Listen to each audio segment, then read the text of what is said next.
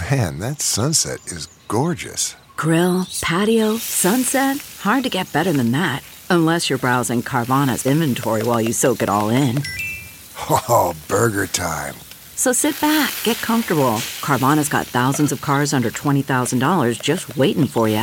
I could stay here forever. Carvana, where car buying meets comfort, meets convenience. Download the app or visit Carvana.com today. What makes a life a good one? Is it the adventure you have? Or the friends you find along the way? Maybe it's pursuing your passion while striving to protect, defend, and save what you believe in every single day. So, what makes a life a good one? In the Coast Guard, we think it's all of the above and more. But you'll have to find out for yourself. Visit gocoastguard.com to learn more. The following podcast is a Dear Media production.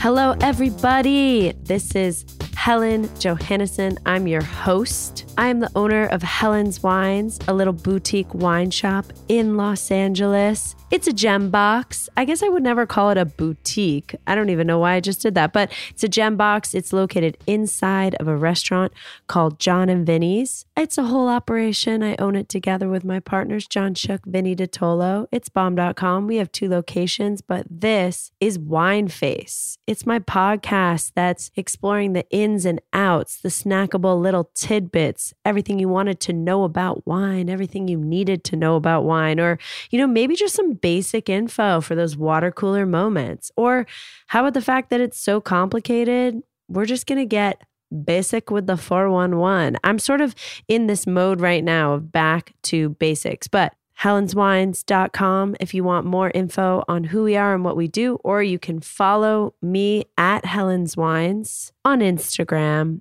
anytime, anywhere, any location. You know, I was realizing we've never really talked about California and California wine. And wine in America is actually so much more of a prevalent agricultural product than people realize. And it's not really talked about that much. Like the first AVA, which is the American Viticultural area. It was actually in Missouri, which most people are like, say, what? Missouri, skirt, skirt. They make wine, but they still make wine. They make wine in Virginia. They make wine all over the goddamn place. They were making wine in like 48 states. Okay, don't quote me on that. I did not Google it, but it's more states than not. How about more than half the states in this union grow wine and make wine? And it's not just grapes, the red or the green. It's not just the red or the green grapes that you just eat, it is actual wine. California is run by the AVA. And when you say AVA, that's the American Viticultural Areas. And now in France, you have the AOC, right? The Appellation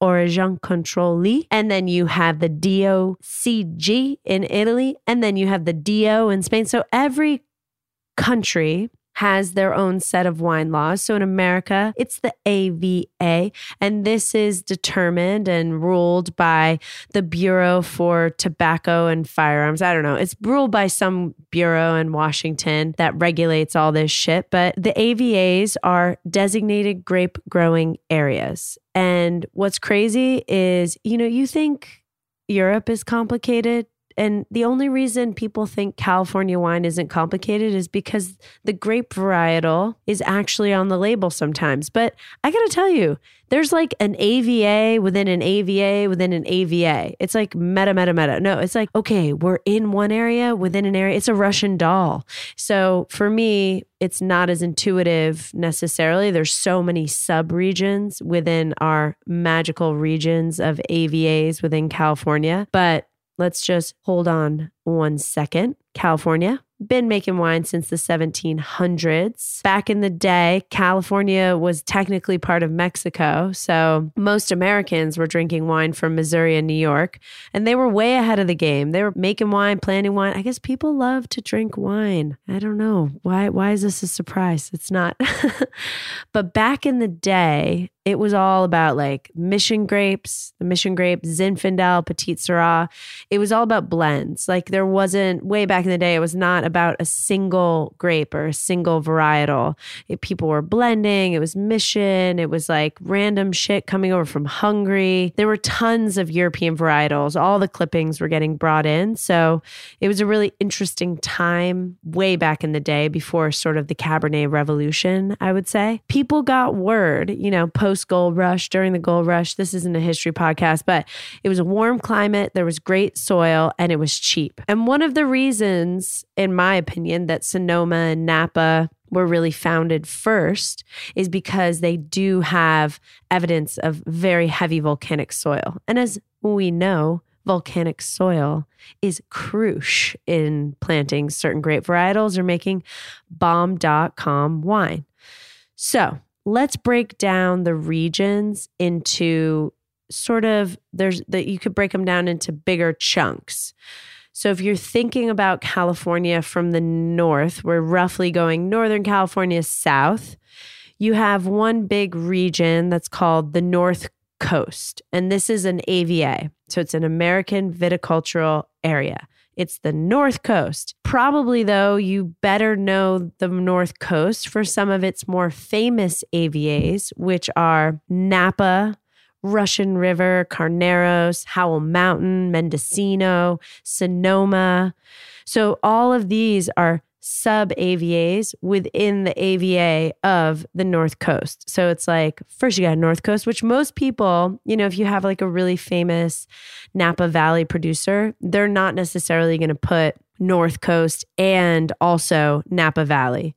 America rolls a little bit differently than other European areas is they just focus on the specific AVA where the wine is from if that is where 75% or more of the grapes are from. Napa obviously is very famous because of the advent of Cabernet Sauvignon and the prevalence of it being planted in this state of California. And now all of that, all of the planting of Cabernet, you know, back in the day it wasn't like that. There wasn't just like natural Cabernet growing like, "Yay, we love it. And I'm not trying to knock Cabernet Sauvignon. I'm just trying to lay a little context of why there is so much beloved like I like a Napa cab. Basically, the prevalence of Bordeaux wine and the love for Bordeaux wine and the declaration of the 1855 first growth, second growth, third growth, the growths in Bordeaux, that those varietals, Cabernet Sauvignon, specifically the left bank, in Bordeaux, which is Cabernet Sauvignon dominant, that those were given such a mighty value. People really saw Cabernet Sauvignon as a gateway to not only higher value, but also to express the dope ass terroir or soil structure that they would be sitting on. Now, does that mean that in California, places where Cabernet was planted was a perfect identity match for the soil type. I don't know. I'm hypothesizing. I'm using the scientific method right now, not for this entire California podcast, but just for this thought experiment, because the idea that California could potentially have been something that's more like Sicily, let's say. Like Sicily, they don't plant Cabernet Sauvignon just because Bordeaux was doing gangbusters. Sicily has indigenous varietals to Sicily. What leads me to believe why the trends have sort of gravitated more towards a European ideology is because we are the new world. It was the gold rush, and people wanted to capitalize on what the consciousness of humanity already knew was dope. And for the most part, that was Bordeaux and Burgundy, which are all European countries. Anyway, so there's the North Coast. I extrapolate. There's the North Coast, which is like a big sort of chunk in the northwestern California. It has all those famous areas. Then there's the Inland Valley valleys is another big area. There's also Sierra Foothills, which has an area called El Dorado, which is awesome. And then below that, you have the Central Coast slash Santa Cruz Mountains. The Central Coast, much like the North Coast, is also a really famous area for its overall area. Like, I'm the Central Coast, and also for the sub AVAs within it. So, Santa Maria, Santa Rita Hills, Paso Robles, Santa Cruz Mountains, places like this are all found within the sub AVA of the Central Coast slash Santa Cruz Mountains. But again, you might have a Pinot Noir from Santa Rita Hills, and it doesn't necessarily say that this is a Central Coast Pinot Noir. It's really going to highlight the Santa Rita Hills. And why is that? It's really similar to the concept that the Europeans really hearken their AOC or their DOC or their DO classification by is a special specification for a specific area. So, Santa Rita Hills, for example, is considered wildly amazing for planting certain grape varietals because it has a crazy microclimate and it has some really amazing terroir and soil structure. And by microclimate, I mean that it's cool at night and can be warm in the day and it has a really nice diurnal shift. I mean, meteorologist Helen Johannesen stepping up to bat for your Central Coast Santa Cruz Mountains needs. Anyway, so that's another area. And then there's Southern California, which, listen, I live in Southern California and I do not go to any of the AVAs in Southern California, but uh, you know, you hear about Temecula, you got Malibu. There's more than that, but I'm just not necessarily going to go into those. And then there's sort of what's called other California. It's areas that I have not really bought wine from, but its other. Every good wine growing state needs an other, right? So within each of these massive AVAs are all of these subzones. And I think once you start thinking about, you know, people are like, how do I understand California and California wine? And I've been really thinking about how to do a series of podcasts about California wine because there really aren't as many rules defined as there are in an area like France or Italy. And so to me, it makes sense to be like, okay, what are the bigger zones? And what are the subzones within there. And then what's really hard is back in the day, I think you could say that the North Coast, where Napa, Carneros, Howell Mountain, all those AVAs are, were most famous for planting Cabernet Sauvignon, right? And potentially some Zinfandel and also some Chardonnay. These were, hey, this is the grapes we're planting. We're here. Hear us roar. But then the Central Coast was more famous for Pinot Noir, also Chardonnay and some Syrah. I think Syrah really was stepping out into this zone. But nowadays, what you see happening is there's so many more varietals that are really interesting that are being either exposed or cultivated within these larger AVAs and giving new meaning to some of these areas for instance, vineyards of Old Vine Savagnin, which is a white grape varietal from the Jura in France.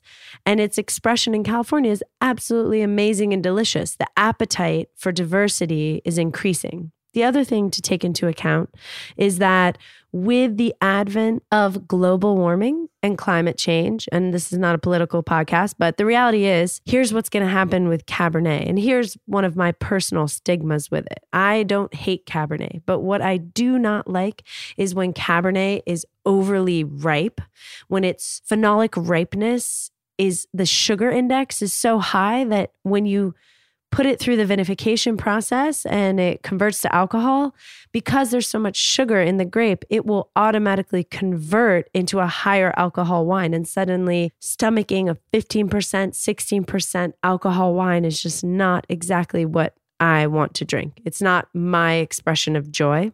As temperature rises, as water becomes more scarce, but more importantly, as temperature rises, you know, one would have to think for a grape like Cabernet Sauvignon, which has the potential to ripen to a very high level of sugar, it could potentially be that the grape will ripen to a high level, almost to the point of burning on the outside and being raw in the middle. It's not going to be fully baked, so to speak. And that I think is what every winemaker, whether you're in Europe or you're here, everyone's looking for the fully baked challenge. So, what does it mean? Uh, there's a lot of winemakers who are very famous for making Cabernet Sauvignon. And I want to talk about it because it's not that I buy a lot of Cabernet, I don't really buy a lot of it at all in the shops, but it is one of the most asked about, most prevalent wines that people request, specifically in Helen's and Brentwood. And so, I think better understanding the history of why that is the dominant grape varietal within the conversation around California wine is super crucial. But there's a lot of really well known California Cabernet famous winemakers who are planting small little sections of other grape varietals because they know that at a certain point, growing Cabernet Sauvignon might be unsustainable. And that's why I'm really looking at winemakers who are championing it doesn't have to be different grape varietals. There's people making beautiful Pinot Noir near San Luis Obispo, like in the Edna Valley, Lady of the Sunshine. She's amazing. That Pinot Noir is so Burgundian, it's unfiltered, unfined, it's absolutely magnificent. And Pinot Noir is a really classic grape. But I think there are people who are really thinking about what are the elevations of my vineyards and what's the terroir, what's the soil type, and how do I match those two things? Because really what we're getting back to is elemental farming based on the elements and the resources that are given. Okay, so California 411 is think about California in these larger sections of geography. And unfortunately, I can't give you a roadmap to what varietals you can find there now because the most exciting thing about California wine, the new California, as Jon Bonné titled his book, it's a great book, recommend reading it, is that there is so much difference and diversity happening that the landscape I hope will continuously be changing and that California wine won't just be defined by one thing, something that can compete with Bordeaux or Burgundy, but it can be more than that. And I think one thing that we hope to move away from is that if it's not some crazy Cabernet Sauvignon from Napa, that well, then it's a piece of shit. There's beautiful wine everywhere. Anyway, California Big Chunk AVA's 101. This is Wine Face. I'm Helen Johannesen, your host. Listen, I love food and wine. Maybe you love food and wine. You want to just impress your friends. But today was a toe dip. It was a snackable section about what the hell is happening in California 411 on the basic note of how do I think about the AVA system in California? Break, break, breaking it down. For more information, go to helenswines.com or follow me on Instagram at Helens Wines. And we're out. Thank you.